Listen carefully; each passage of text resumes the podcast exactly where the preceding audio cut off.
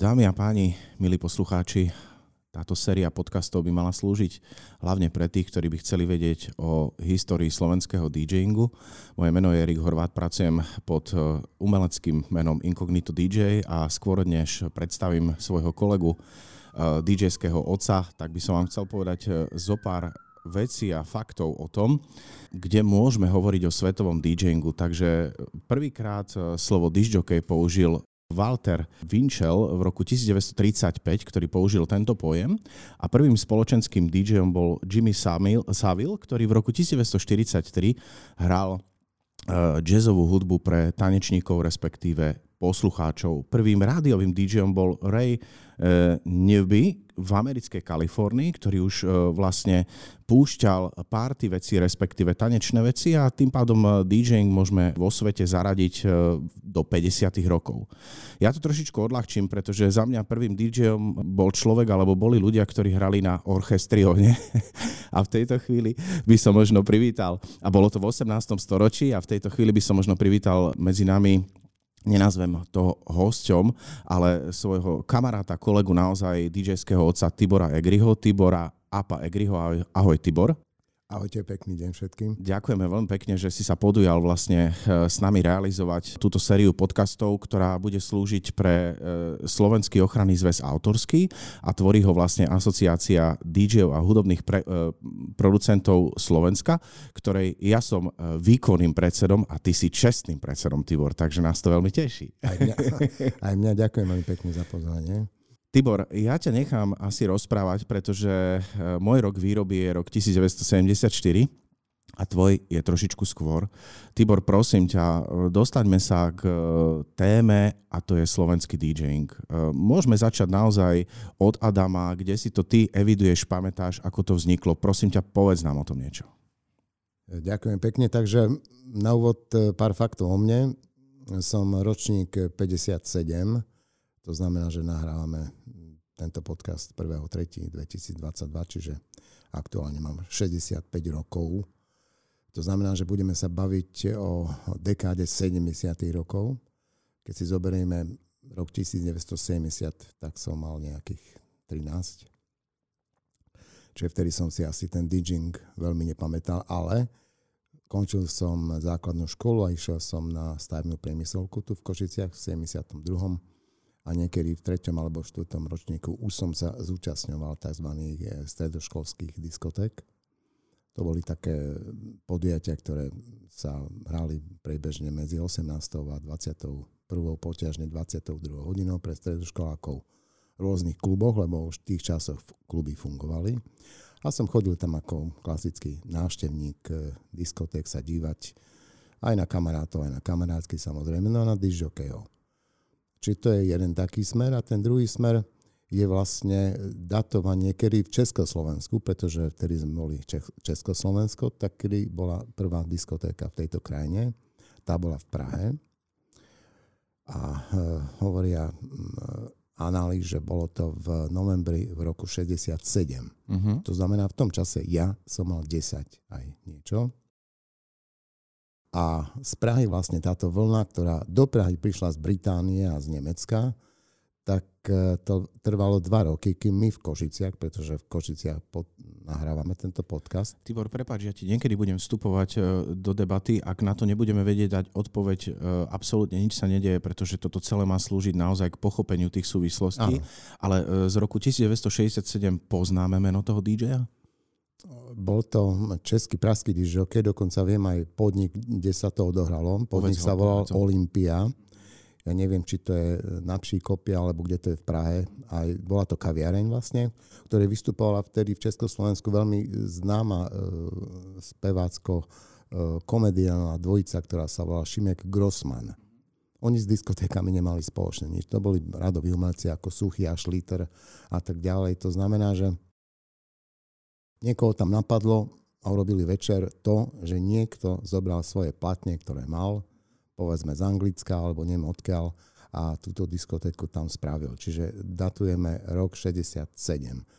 v Košiciach, bratia Rybárovci, ktorí boli prví dižokej vlastne v rámci Košic, pretože sa asi budeme baviť o našej košickej aglomerácii a potom aj o bratislavskej a celkovo aj slovenskej. Tak e, prvá diskotéka má dva také termíny, kde mm, sa nepamätajú títo páni, kedy to bolo presne. Jeden je 30. október alebo 6. november 69. Aj tak je to veľmi presné. Je to aj vďaka knihe, ktorá vyšla v roku 2019 tu v Kožiciach a volá sa Zlaté Včko. To znamená, že je to aj zmapované fyzicky, že pre nasledujúce generácie vlastne vieme, kedy bol prvýkrát diskotékový produkt ako taký v Kožiciach spustený do života. Mm. Čiže je to veľmi pekná vec a my vlastne sa musíme od niečoho odraziť, čiže sme v týchto rokoch a vlastne my sa budeme informáciami, ktoré mám aj ja, nabaľovať až do týchto dní. Na Margo tej knihy ja sám viem o tebe, že e, sa zháňala úžasne e, ťažko ano. a aj keby niekto možno prejavil záujem o túto knihu, tak ju už nenájde možno len e, od nejakej druhej ruky a podobne, že by ju niekto chcel uvoľniť možno na prečítanie, ale my sa budeme snažiť s tou knihou pracovať pracovať, ak dovolíš, my spolu ano. a budeme sa snažiť aj rozprávať o obsahu tej knihy a možno ju neskôr aj e, digitálne prepísať e, do nejakých e, dokumentov, ktoré budú slúžiť pre históriu DJingu. Áno, je to tak, pretože my, keď nebudeme poznať minulosť, my vlastne nevieme sa dostať do terajších čias. A my vlastne musíme niekde začať. To znamená, že to sú dva fakty, ktoré som si vyhľadal, ktoré nejakým spôsobom viem dokladovať a teraz ešte ma napadlo, že ako sa volal ten praský disc Možno v priebehu relácie si spomeniem, pretože aj to by som mal teda.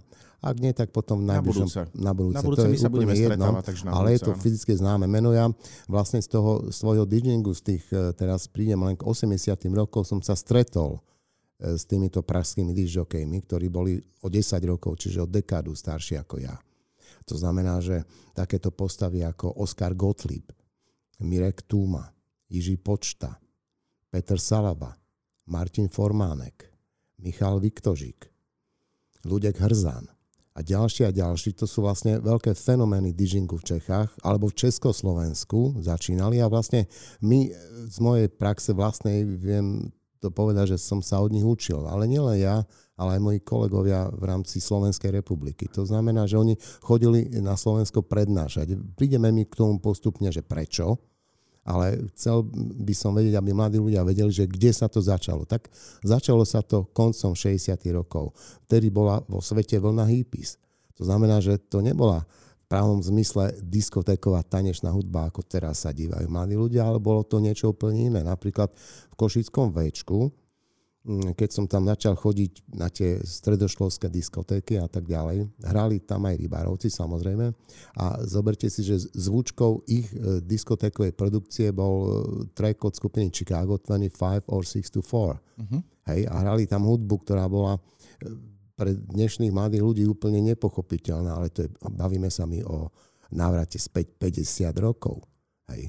To znamená, že hrali tam Led Zeppelin, hrali tam Paula McCartneyho, hrali tam Osibisu, hrali tam Chicago, hrali tam Animals, hrali tam proste skupinu War, to, to sú veci, ktoré už možno ani dnes nefungujú, ale takto to bolo. Čiže tá diskotéková scéna v úvodzovkách bola taká roková, by som Ak povedal. dovolíš, budem na to reagovať. E, budem reagovať na e, pána Salavu a na Tumu, kedy vlastne hovoríš že o tom, že sú to generačne ľudia pred tebou, asi ich vnímal. No a ja som v tom čase možno mal 10 rokov a na Československej televízii chodili kadejaké programy, hlavne v piatok, sobotu, ale tam títo ľudia už dostali priestor. Ja, ja, som, ja som bol v úžase, že vlastne spievala Helena Mondračková, Karel God alebo Iveta Bartošová. Do toho vstúpil do toho programu aj DJ, ktorý uh, tam sa tváril, že niečo hrá, ale ten program bol veľmi pekný. Ja som už tedy s otvorenými ústami povedal. Miloš Skalka. Áno, áno, áno. Že to, uh, sám sebe, že čo sú tí ľudia uh, takí úspešní, sú DJ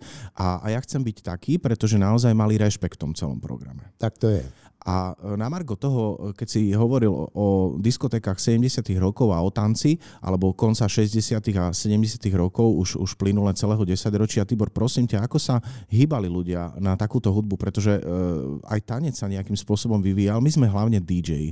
My sa tancu venujeme len veľmi okrajovo. No neviem si celkom predstaviť, keď nehovoríme o období hippies, ale hovoríme o nejakom období potom a naozaj o, o soft roku, o, o nejakom uh, glamour roku, o, o čomkoľvek. Ano. Prosím ťa, Tibor, ako sa na to ľudia hýbali? Tancovali spolu, páry, uh, zvlášť uh, každý uh, si nejaké pohyby vytváral. Dá, dá sa to už navnímať tak, že na tie pohyby by sa dalo pozerať, alebo dneska by nám trošku pripadali smiešne? Dovolím si tvrdiť, že by pripadali smiešne, ale treba zase pozerať na kontext tej doby Isté, tá, tá hudba nemala 120 prehliadať. BPM, ani 110. Bola pomalšia, to bola poproková záležitosť. To znamená, že tie pohyby boli také viac trha, trhanejšie, by som mm. povedal. Hej. A časť produkcie e, boli aj pomalé pesničky. To znamená, že sa hrali tzv. sladáky. My sme to hovorili lepáky. To znamená, že tí ľudia na seba sa lepili tancovali. Aj to bola súčasť diskotéky, ale podstatná vec bola tá, že ten dižokej bol moderátor zároveň. A to je otázka, ktorú si mi naozaj teraz veľmi pekne nahral.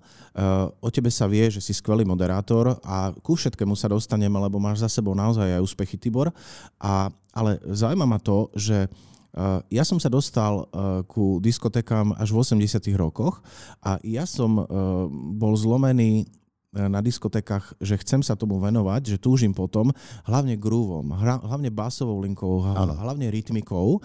A keď e, vlastne prišiel možno nejaký vnútorný zlom u teba, tak e, toto v tej hudbe neexistovalo pravdepodobne tak ideálne. Prosím ťa, e, povedz našim poslucháčom, e, keď vstupovali DJ, nazvem to, do sveta DJingu na Slovensku, čo bolo taký hlavným motivom? A kľudne povedz to, že keď si chcel pozerať po dievčatách alebo naozaj chcel si tvoriť zábavu, to všetko sa ráta, len u mňa to bol groove. Basová linka, bicie a to som chcel mixovať, nemyslím houseovo, ale chcel som to mixovať rytmicky, diskoidne ale keď si ty začínal, toto ešte nebolo, Tibor, čiže čo bol ten spúšťač? To nebolo vôbec. A áno, tak e, možno keby niekto povedal, že mm, si chceli nejakým spôsobom dokazovať svoje ego, alebo získať na svoju stranu obdiv dievčat, ktoré chodili vo veľkom počte na diskotéky. Áno, je to cesta, ale boli medzi týmito ľuďmi aj ľudia, ktorí tomu dávali viac. A keď tomu dávali viac, to znamená, že vlastne boli rozdielni. Preto vlastne aj tí Češi chodili sem k nám, pretože nás učili. Teraz opomíname Bratislavu ako naše hlavné mesto terajšie. Bratislava bola takisto, si myslím, keď my sme mali toto väčko v 60. rokoch, ktoré boli zriadované socialistickým zväzom mládeže, aj v Košiciach, aj v Bratislave, aj v rámci klubov celej Slovenskej republiky, pretože oni museli mať nejaký patronát. To nie bolo o tom, že sme sa my traja tu na dohodli a zrobíme si klub. To neexistovalo. Niekto musel predsa schváliť. Existovala taká podpora zo strany e, vedenia krajiny, že budeme podporovať mladých ľudí, e, nech tancujú na diskotekách, alebo viac menej hádzali polena ľuďom pod nohy, ktorí to chceli tvoriť, alebo nechali ich rásť aj v takomto kultúrnom duchu, lebo kultúra to určite bola. V tých časoch to bol entuziasmus. Zoberme si, že E, Československá republika v 68. kým na mne prišiel 20. august, tak e, žila si takým iným spôsobom ako ostatné komunistické krajiny. Hoci napríklad sme sa my vtedy ťažko porovnávali s Maďarmi, ktorí boli ďaleko, by som povedal, liberálnejší vďaka svojmu vtedajšiemu vedeniu. Hej. A e, vstup ruskej armády vlastne tento rozkvet trošku pribrzdil ak poviem trošku, tak možno som sa ešte mierne vyjadril. Aj hudobne, Tibor, áno? Aj hudobne. Vysvetlím prečo. Pretože keď sa tu zmenil režim a nastalo tzv. poučenie z krízového vývoja v strane a v spoločnosti, ktorý vydala komunistická strana, tak tam sa v tézach aj písalo o tom, aby sa usmerňovala aj kultúra. Uh-huh. Komunisti oni vedeli, že nemôžu to zastaviť, to proste nejde. Hej, lebo tí mladí ľudia sa chcú baviť, chcú si ísť vypiť, Proste chcú ísť do mesta, chcú sa zabávať, chcú ísť na rokový koncert, ktorého podhubie tu v Československu bolo však. V 60. rokoch boli veľké bytové festivaly, aj v Bratislave, aj v Prahe. Bolo tu množstvo skupín. My vlastne ten DJing vyplynul až z podobia tých skupín, ktoré tu fungovali. Aj v Košiciach napríklad bolo podstatne viac podnikov, kde hrala živá kapela. To znamená, hrali big beat, to už jedno, či to bola roková, či jazz hudba, alebo hrali iba na počúvanie, ale to bolo jedno neuveriteľné zázemie, kvalitných rokových muzikantov a toto sa tiahlo po celej republike. No a vplyvom 70. rokov vlastne establishment, to znamená tí, ktorí boli pri moci, samozrejme, že chceli tento celý mm, smer kontrolovať. To znamená, že vyplynulo veľmi jednoduchým spôsobom z toho to, že sa zriadovali tzv. prehrávkové komisie. Tibor, odkedy uh, vlastne vznikol takýto systém prehrávkových komisí? Lebo už sme sa o nich rozprávali a vlastne istá generácia o nich nevie, istá ich samozrejme ano. vníma, prežila ich mnoha istá generácia, ale uh, pamätáš si možno rok, kedy prišli do reality, alebo roky, kedy prišli do reality? Rok e, presný si neviem, ale uh, teraz poviem taký fakt, že prehrávkových komisí som sa zúčastňoval aj ja ako začínajúci DJ, to znamená, že som na nich chodil. Oni sa mhm. robili raz za dva roky. Uh-huh. Robili aj kapely, aj DJ. A tá prehrávková komisia bola veľmi dôležitý fakt, pretože oni vám vydali osvedčenie o tom, že vy ste mohli hrať. To znamená, vy ste mohli púšťať hudbu poťažne, ste za tú produkciu dostali aj peniaze. Hej. Pre ilustráciu e, pri disjokejoch to bolo rozdelenie do troch kategórií, to znamená ABC a každá mala signifikantný pomer, koľko dostane za dvojhodinovú produkciu disjokej peňazí. Najviac platená kategória bola e, to C, a C tuším bolo 120 alebo 140 korún na dve hodiny. To znamená, tí Bčkári mali, myslím, že 80 a Ačkári mali 40 korún. Hej? Tibor, ho, povedal si na dve hodiny. Uh, produkcia alebo uh, tie podujatia spoločenské, diskotéky, čokoľvek v tom čase, uh, ako dlho trvali? Alebo boli to také dvojhodinové bloky rôznych DJov za noc? Alebo takéto podujatie trvalo dve hodiny? Nebolo to do ranných hodín ako dnes. To si zoberme fakt, že stredoškolské podujatia boli medzi 17. a 22. hodinou max. Uh-huh. Tie nočné, ktoré boli v piatok alebo v sobotu, tak tie sa mohli preťahnuť do polnoci, do jednej hodiny a bol koniec. To znamená, že v tých kluboch vlastne to ani nefungovalo. Ja v tej knihe Zlaté večko by som vám teda vedel nejakým spôsobom dať informáciu o tom, že uh, aké kritéria mali tieto kluby, že o čom to vlastne bolo. Tam bolo špecificky vypís, napísané, že napríklad nemohli ste v kluboch fajčiť. Nemal by sa tam podávať alkohol. Pri odchode z klubu sa správajte slušne, pretože keď zistíme, že sa nesprávate slušne, na budúci krát vás nepustíme. Proste všetko bolo nalinajkované a muselo to fungovať. Hej. Otázka druhá je tá, ako sa k tomu postavili hráči, to znamená DJ. Je predsa nemysliteľné, aby sme hrali iba lokálnu domácu produkciu, pretože by sme sa neudržali. Čiže e, my sme museli hrať západnú hudbu, pretože e, ten DJ bol nositeľ tej informácie toho, čo sa vonku deje. Už akým spôsobom sa on k tej hudbe dostal. Či si ju kúpil na burze, či mu to poslala rodina, ktorá emigrovala, bola zo západu, pretože sa bavíme o 70. rokoch. To znamená, že ten prísun hudby bol rôznymi kanálmi. Rádia sa vlastne nemohli svojím spôsobom západné veľmi počúvať, lebo boli rušené. Hej. Čiže e, tý, tá naša mládež vlastne nemala odkiaľ e, dostať informáciu, že tak toto je hit, toto je kapela, čo vonku sa nejakým spôsobom páči, predáva sa a tak ďalej. U nás e, nebolo časopisov. Na Slovensku bol v 80. rokoch časopis, ktorý sa volal Populár a celo československý časopis, ktorý bol veľmi kvalitný, bol, boli melódie. Tak sa to volalo, časopis melódie. Ja si pamätám Mesačník. Dve, áno. Výborný. Hej, Tibor, čiže... Tibor uh, ja si pamätám z 80 rokov, kedy som začal vnímať okolo seba svet tak, že som bol v meste a podobne, predanie Opus. Áno. Ľudia, ktorí, ktorí povedzme nemali dosah eh, cez nejakých blízkych, aby im nosili platňa alebo nejaké nahrávky, alebo si ich nevedeli zadovážiť, mohli existovať v tejto branži? Alebo eh, Opus eh, poskytoval dostatočné množstvo nahrávok, aby sa z toho dala produkovať diskoteka DJom? Nie. Aká bola cesta? To znamená, jedine ten človek, ktorý si vedel vybudovať vlastné kanály, mohol byť progresívnym DJom a venovať sa tomu?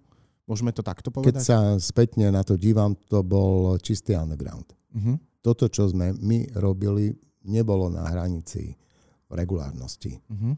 Ale nám to stalo za to. Viete, a to je, to je obrovský mm, rozdiel, hej, pretože uh, keď už niekto tomu podľahol, že chcel robiť dižokeja, tak samozrejme, že chcel byť úspešný. To znamená, keď chcem byť úspešný, tak musí mať produkt. Ten produkt bola platňa alebo kazetová, e, kazetová nahrávka. To znamená, že, že vtedy ešte CD nebolo. CD prišlo na trh v roku 1990. To znamená, my sme hrali buď vinyl alebo pásky kotúčové magnetofóny boli normálny štandard na diskotékach. To teraz, keď si človek predstaví, to je niečo neuveriteľné, čo sme boli schopní hrať. Hej. Tibor, eh, rád by som sa ťa opýtal na jednu vec, keď eh, sme sa pred chvíľočkou bavili o tom, eh, že ste mali sériu nahrávok, to znamená archív, a potrebovali ste, my to nazývame už v dnešnej dobe vyhajpovať, ale ano. povedzme tých ľudí utancovať počas večera. A dnes je to tak, že um, je veľa DJ-ov, ale veľmi málo DJ-ov je takých, ktorí dokážu naozaj s tým publikom veľmi profesionálne pracovať. Dokonca sa mu dokážu veľmi profesionálne prispôsobiť, že to publikum je také a dneska hrám v inom móde a zajtra hrám v inom móde, ale musí, mal by, a na to tlačia aj majiteľia diskoték alebo prevádzkovateľia podnikov, mať, e, pokiaľ ten podnik je plný, ten klub je plný, povedzme hodinku, dve také, že je to viac menej hudobná eufória. V tom čase, ja si myslím, ale prosím ťa, na to mi daj svoj postreh a odpoveď, e, to publikum bolo vďačnejšie, lebo dnes nechcem odsúdiť publikum, ale je menej vďačné. Ľudia sú nároční, sú hm. zhýčkaní, pchajú ti do ruky telefón, telefóny, riadia ťa, čo máš hrať. V tom čase to bolo podľa mňa inak, publikum bolo menej náročné a vlastne ten DJ eh, bol ten, ktorý udával trend. To si myslím, buď mi to potvrdia, alebo vyvrať, prosím ťa.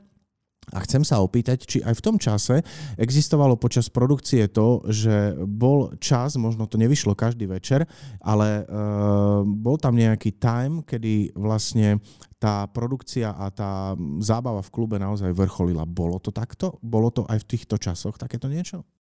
Myslím si, že áno. Pri mojich e, produkciách a pri produkciách, ktoré som zažil, keď som sa bol pozrieť na kolegov iných alebo Mal som tu možnosť a aj tú čest eh, robiť veľké produkcie v rámci toho, čo som robil za 44 rokov DJingu, tak eh, tá kulminácia bola stále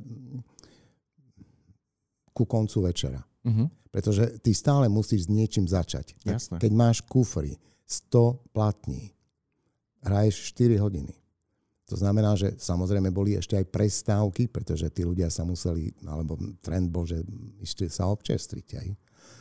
A ešte si hral z tej hodinky, ďalšie minúty tí ukradli tzv. sladiaky, lebo aj toto sa hralo. To znamená, že ty si si musel veľmi dobre rozmyslieť, ako si bude skladať večer. A e, ty by si mal tlačiť, alebo sme to robili E, tak, že vlastne ku tomu večeru sme to vtedy až vedeli vyšperkovať až, až do tej najvyššej mety, ako sa len dalo. Hej. Nestále sa to podarilo, jasné, jasné. ale to publikum e, to takým spôsobom aj vnímalo a neotravovali dižokého. To znamená, viac, mal som viac možnosti seba realizácie a bolo to nechané na, na mňa, na toho dižokea, ktorý tam stál voči tomu davu sám. Hej, lebo... Dneska tento faktor už, už sa míňa. A vlastne e, treba povedať e, poslucháčom e, naozaj dôležitú záležitosť a ja si ju pamätám ešte zo začiatku tohto tisícročia, že diskotéky sa robili v blokoch. Robili sa, nazvem ich, v nejakých hodinových kolách, ano. potom klasické komerčné diskotéky a potom sa naozaj, ako si povedal, ukončovalo kolo sladiakmi, čo bolo úžasné a ja poviem prečo.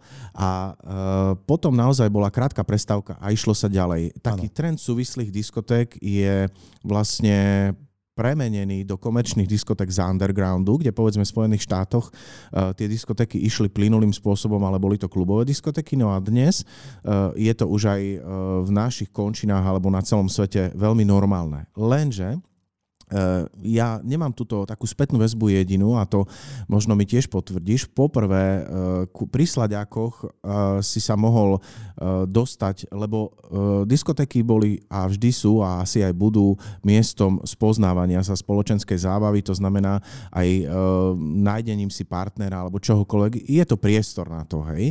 A vlastne pri Sladiakoch sa dostaneš tej dievčine, aby si je mohol pošuškať do uška, aká je krásna, ako pekne vonia, asi asi tá jedinečná príležitosť.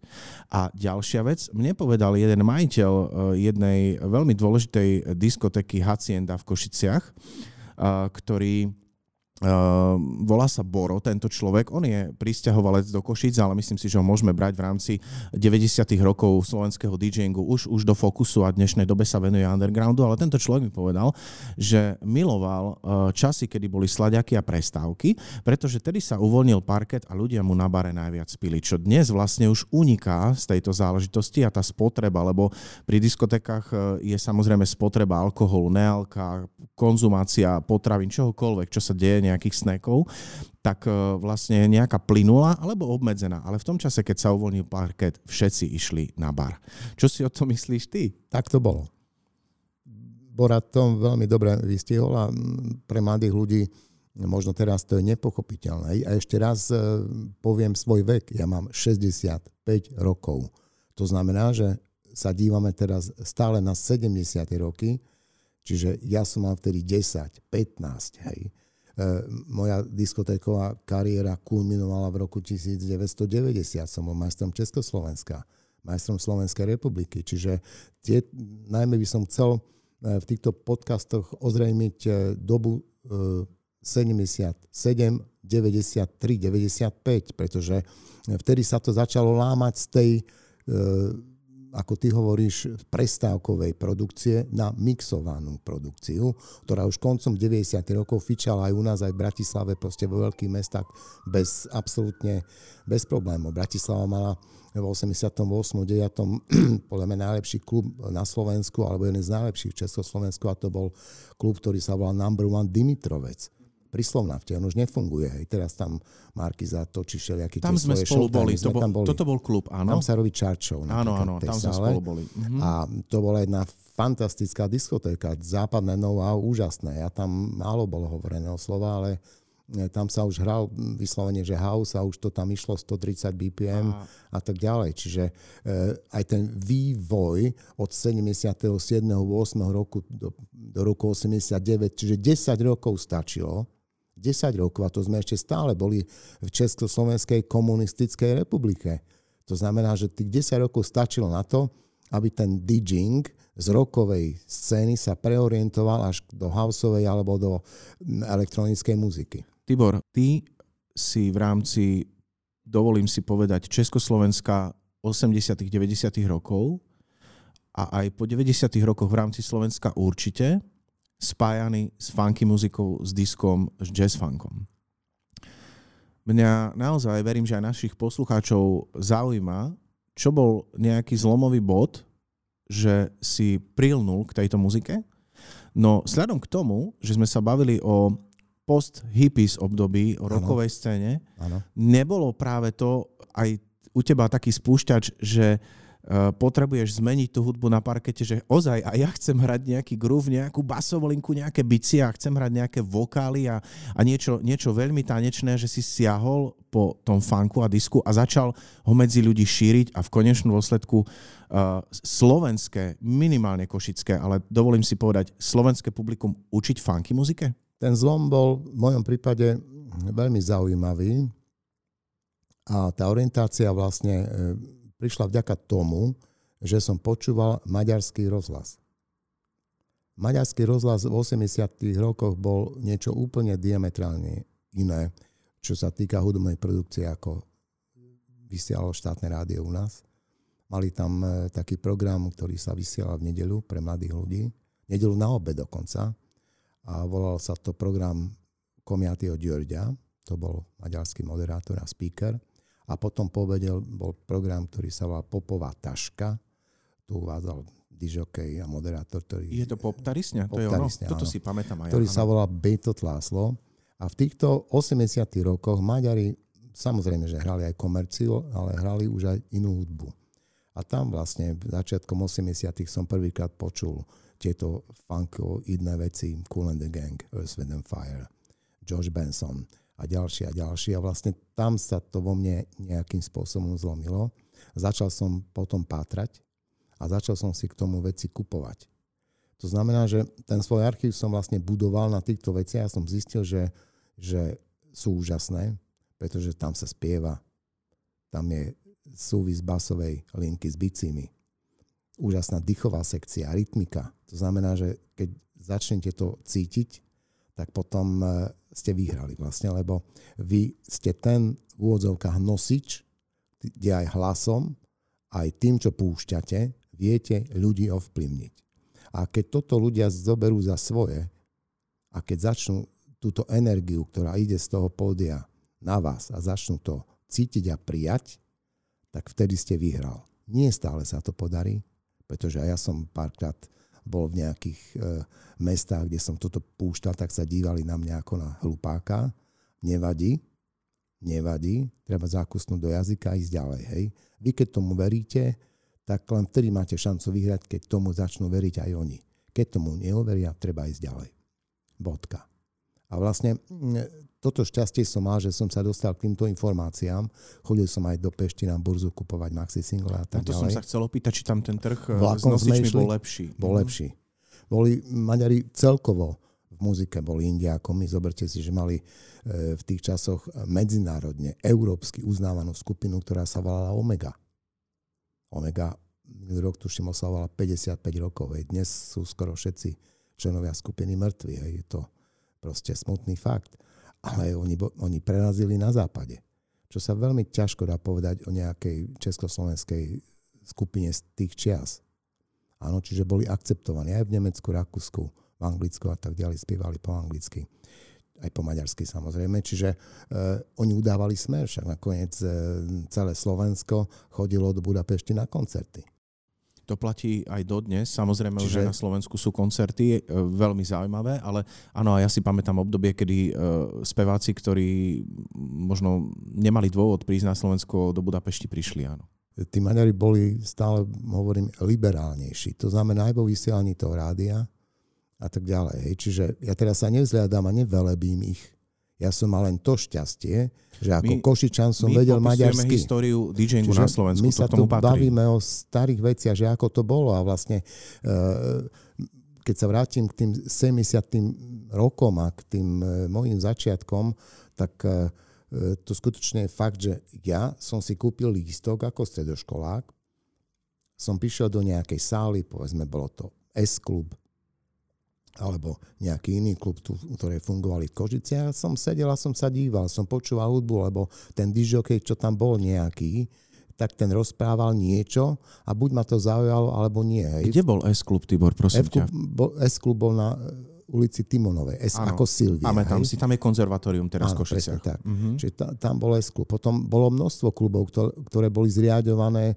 e, buď socialistickým zväzom mládeže, alebo boli tzv obkasy, to znamená obvodné kultúrne stredisko, pretože e, tie kluby nezaoberali e, sa iba diskotékou, tam bolo množstvo krúžkov, rádiomaterský, ja neviem, tanečný, ľudovka sa tam formulovala, tancovali tam deti a tak ďalej, spoločenské tance, čiže tie kluby boli širokospektrálne a e, ten diskotékový produkt bol len jeho súčasťou, ale bol kontrolovaný. Keď e, hovoríš vlastne o tom, že súčasťou tých priestorov, ja si ich totiž to naozaj pamätám, boli aj činnosti, ktoré nesúviseli s DJingom a s diskotékami, tak e, môžeme tiež ozrejmiť poslucháčom, že vlastne e, tie kultúrne strediská a možno aj niektoré kluby ani zďaleka neboli tak technicky vybavené, Jasné. ani svetelne, ako by sme možno dnes očakávali. A vlastne za bieleho dňa, keď človek e, vošiel povedzme do nejakého kultúrneho strediska, tak tam mohol sliadnúť e, možno 40 úradníkov, čo riešia niečo v rámci nejakého kongresu. Je to ano. tak? A vlastne večer tam mohla byť nejaká produkcia, kde sa tam nanosili nejaké 4 reproduktory, dve basy, dve výšky, možno nejaké dve lampy a stôl. A majak. Áno, to si pamätám. Áno, Policajný áno. majak to mal, tak ten bol král, hej. My všetci sme mali ten oranžový, ktorý ano. súvisel s nejakými technickými službami, áno. Tak to je. Čiže uh, na ozrejmenie situácie, situácie to je. A keď e, sa bavíme o, o tom celom, že aké to bolo v tých začiatkoch, tak e, bolo to, by som povedal, také nenútené. Hej? To znamená, že skutočne to bolo len na tých dižďokejoch, čo tým ľuďom chceli povedať, čo im púšťali, ako ľudia na to reagovali. A záležilo len na ňom, skade dostane primárne ten zdroj. To znamená, že ako sa k tomu dostane, ako si kúpi, ako si zabezpečí a potom to púšťa. V 70. rokoch, keď začala tvrdá normalizácia, pre mladých ľudí to je e, výraz taký možno, že nevedia, čo si pod tým majú myslieť. Normalizácia je vlastne kontrola všetkého, čo sa deje. Budeme vás normalizovať. Československá norma bola taká, hej, povedzme, v stavebníctve boli normy, v hutníctve boli normy a kdekade sa museli splňať a vlastne vy ste nemohli vybočiť nejakým e, spôsobom z tohto, e, lebo keď ste vybočili, dostali ste po hlave. Pretože e, vy ste museli splňať kritériá, ktoré určil štát. Hej. To znamená, že kritériá boli nastavené, aby ste splňali vlastne všetky tie e, nie kapitalistické vplyvy, ktoré boli, pretože im trebalo zamedziť. Na tej diskotéke, áno, bolo to viac menej kapitalistická hudba sa hrala, pretože keby sme ju nehrali, tak potom ľudia by na tú diskotéku poťažne neprišli. To znamená, keď sa odrazím od tých e, bratov Rybárovcov tu v Kožiciach v tých 70. rokoch, 69, 70, 71, oni hrali rokovú hudbu. Ale to nebola naša hudba. Hoci do vtedajšieho Včka chodila skoro celá československá špička, špička roková, ktorá koncertovala v Košiciach a večer skončili vo Včku. Lebo tam bol žúr, tam bola party.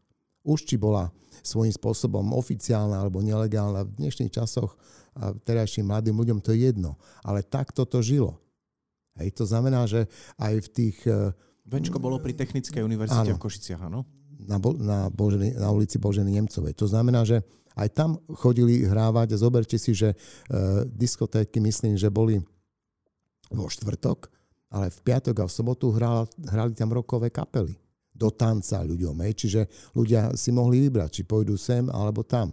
A vlastne e, ten nástup diskoték bol tak razantný v 70. rokoch, 72, 3, 4, 5, 6, že vlastne e, tie diskotéky vzali útokom e, hudobníkom, zobrali im kšefty. Ono, niektorí a... hudobníci sa podľa mňa aj hnevali, lebo mal som no, takú spätnú väzbu, no, že oni sa na nás hnevali. DJ, púšťači nás vytlačajú z podnikov a podobné Je to veci. tak. Oni sa bránili.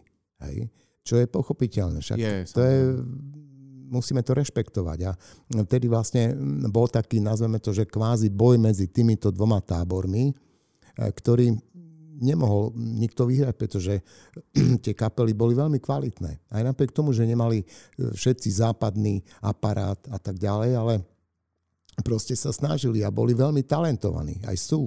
Však naša hudba aj v týchto časoch, my nemôžeme povedať, že nemáme talentovaných hudobníkov, len ide o to, akým spôsobom ju ponúknú terajším mladým ľuďom a či oni chcú ochotní v tom pretlaku inej hudby akceptovať. A to je vlastne trošku aj problém u nás e, populárnej hudby na Slovensku. Zoberte si, že my vlastne sme zlikvidovali Zlatý Slávik. Zlikvidovali sme Aurela čo je vlastne bola taká odpoveď e, na americkú Grammy, ktorá je najprestížnejšou prehliadkou hudby na svete. Samozrejme hovorím aj o Brits, o britskej scéne, o britských cenách, ktoré sú stále v februári, Grammy je v Amerike v januári, tento rok e, je posunutá na, na maj, bude prvýkrát e, v Las Vegas. Hej, čiže je, je to škoda, a toto, čo vlastne aj my tu robíme, alebo sa snažíme tým mladým ľuďom ozrejmiť, že o čo tu ide, tak stále sa vrátim k tomu, že mali by vedieť, že z čoho to vlastne vzýšlo. Že to nespadlo z neba, že tu boli stovky rýžokej v tejto krajine, ktorí sa snažili niečo urobiť, ktorí chceli byť trošku iní a proste tým ľuďom rozšíriť obzory. Hej? A to bolo veľmi dôležité. Tibor, uh, ja si myslím, že drvivá väčšina Slovákov, uh, DJov a nová generácia, povedzme z 80 rokov, pozná veľmi málo. No napriek tomu si myslím, že meno Fera Horu poznajú všetci. Viem, že to bol tvoj dobrý priateľ, sám som ho vďaka tebe spoznal. Prosím ťa, povedz našim poslucháčom, aká bola e, cesta Ferahoru, keď vieš o ňom niečo a aké bolo jeho pôsobenie, aký bol dôležitý na scéne, čo sa týka DJingu na Slovensku.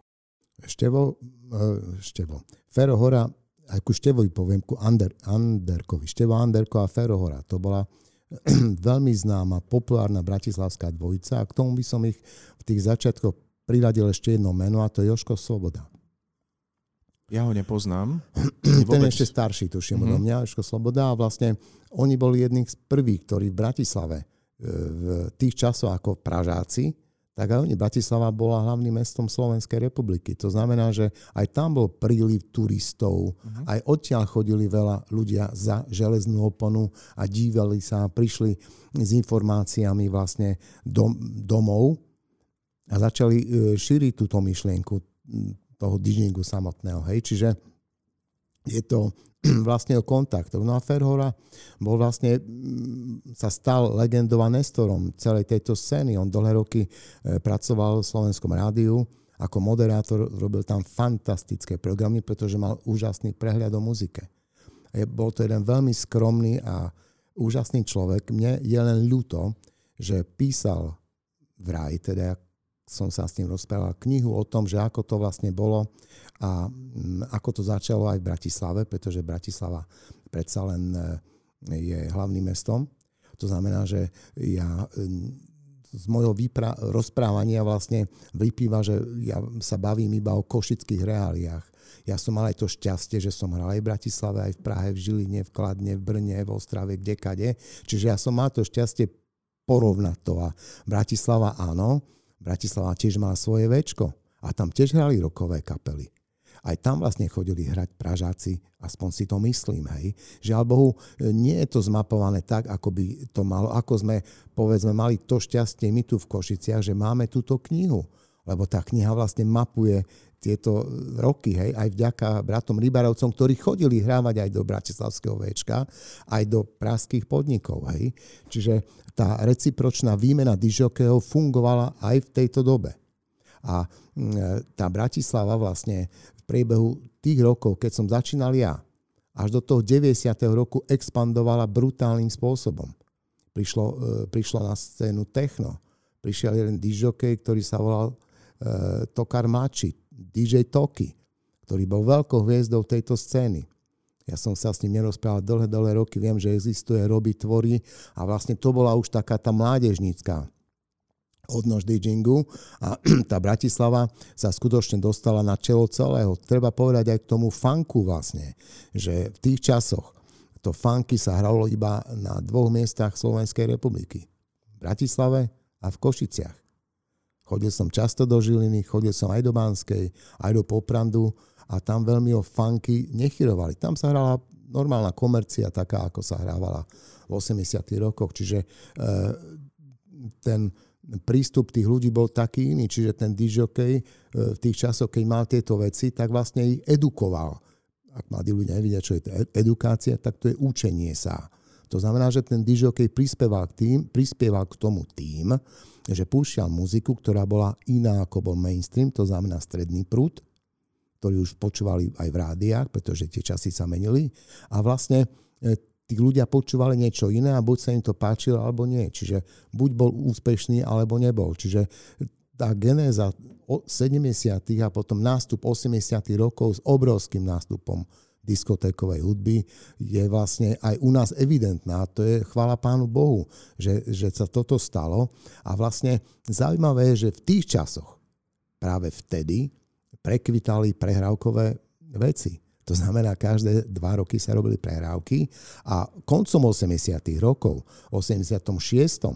Eh, ministerstvo kultúry a sekcia, ktorá mala na starosti eh, diskoték rokový e, žáner a kapely vlastne robila prvýkrát majstrovstvá Slovenskej republiky v Banskej Bystrici centrálne, aby zo všetkých končín Slovenska tí ľudia to mali narovnako. Hej.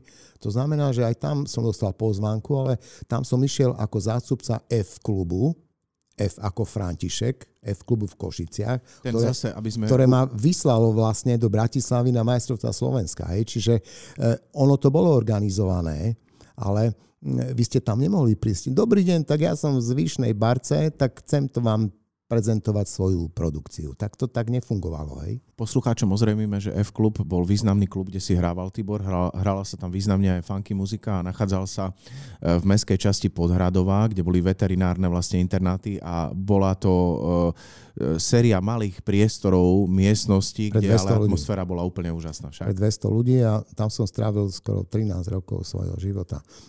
Takže on ma vyslal, ten klub, hej, že nie sám si mohol prísť a e, povedať, dobrý deň, tu je, tak chcem ísť na súťaž s ostatnými kolegami. Tibor, e, my sme e, dnešným podcastom, verím, potvorili určitú možno oblasť, ktorá nie je tak zmapovaná, to je slovenský DJing. Ja verím, že sa nám to spolu bude dariť a prizveme si určite do týchto podcastov ďalších významných DJov, ale ja naozaj budem rád, ak budeš patronom toho celého. Ale chcel by som sa ťa ešte opýtať, že v rámci tvoje, tvojho nástupu nemám ja to zmapované, či si existoval sám, povedzme, s tým, že si dimenzoval na východ do Košic funky. A máš takých sparingov, ktorí ti pomáhali, možno generácia, ktorá bola mladšia, možno tvoji vrstovníci, ktorí ťa vnímali a povedali si, aj my chceme hrať túto muziku. Uh, vieš nám ešte o nich trošičku niečo povedať? Vieš si spomenúť možno na takýchto ľudí? Ako myslíš teraz uh, e, dižokejov? Áno, áno, dižokejov, áno. Z Maďarska mám jedného, veľmi dobrého, ten sa volá Dvoraček Ďörď. Áno ten takisto vysielal v, Bratis- v Budapešťanskom rádiu a mal už v tých časoch e, bol súkromníkom, Maďari tomu hovorí, že Masekoš, Masek bol súkromník a mal v Budapešti veľmi pekný klub, ktorý bol spojený s reštauráciou a tam robil diskotéky. A on vlastne tiež hral e, takúto hudbu, funkovú. On ma tiež veľmi oplnil, hoci bol o niečo mladší ako ja. Zaujímavé je, že ja som nikdy E, nemal nejaký vzťah k tomu, že či Dižokej bol mladší alebo starší odo mňa. No to ja vidím, som, odkedy my sa poznáme. Ja som má, stále sledoval, aká je, jeho pridaná, aká je jeho pridaná hodnota a čím môže moju produkciu obohatiť jeho nápad. Čím môže moju produkciu obohatiť jeho nápad. Rozumieme si? E, ja je určite to, áno. Je to uh, pre mladých ľudí možno nepochopiteľné, že by som ja copyright, to znamená niekto niečo vymyslel a si to ja aplikujem.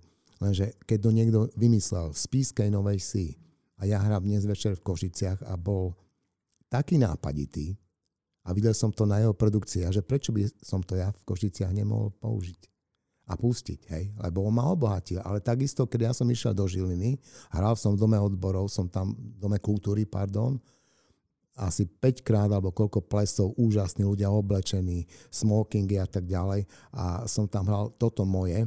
A tí ľudia si predstavte, že za roky si vypestovali, že keď som tam bol, tak prišli tam kvôli mne veľa, lebo vedeli, že hrám niečo iné, ako hrali vtedajší moji kolegovia, Paolo e, Kubica, Milan Krajčí, Honza Dudek v Žiline a tak ďalej, hej. Ale tým pádom ja som ich nechcel dehonestovať, chodili tam aj kolegovia z Prahy. To znamená, že každý hral to, v čom mal komfortnú zónu.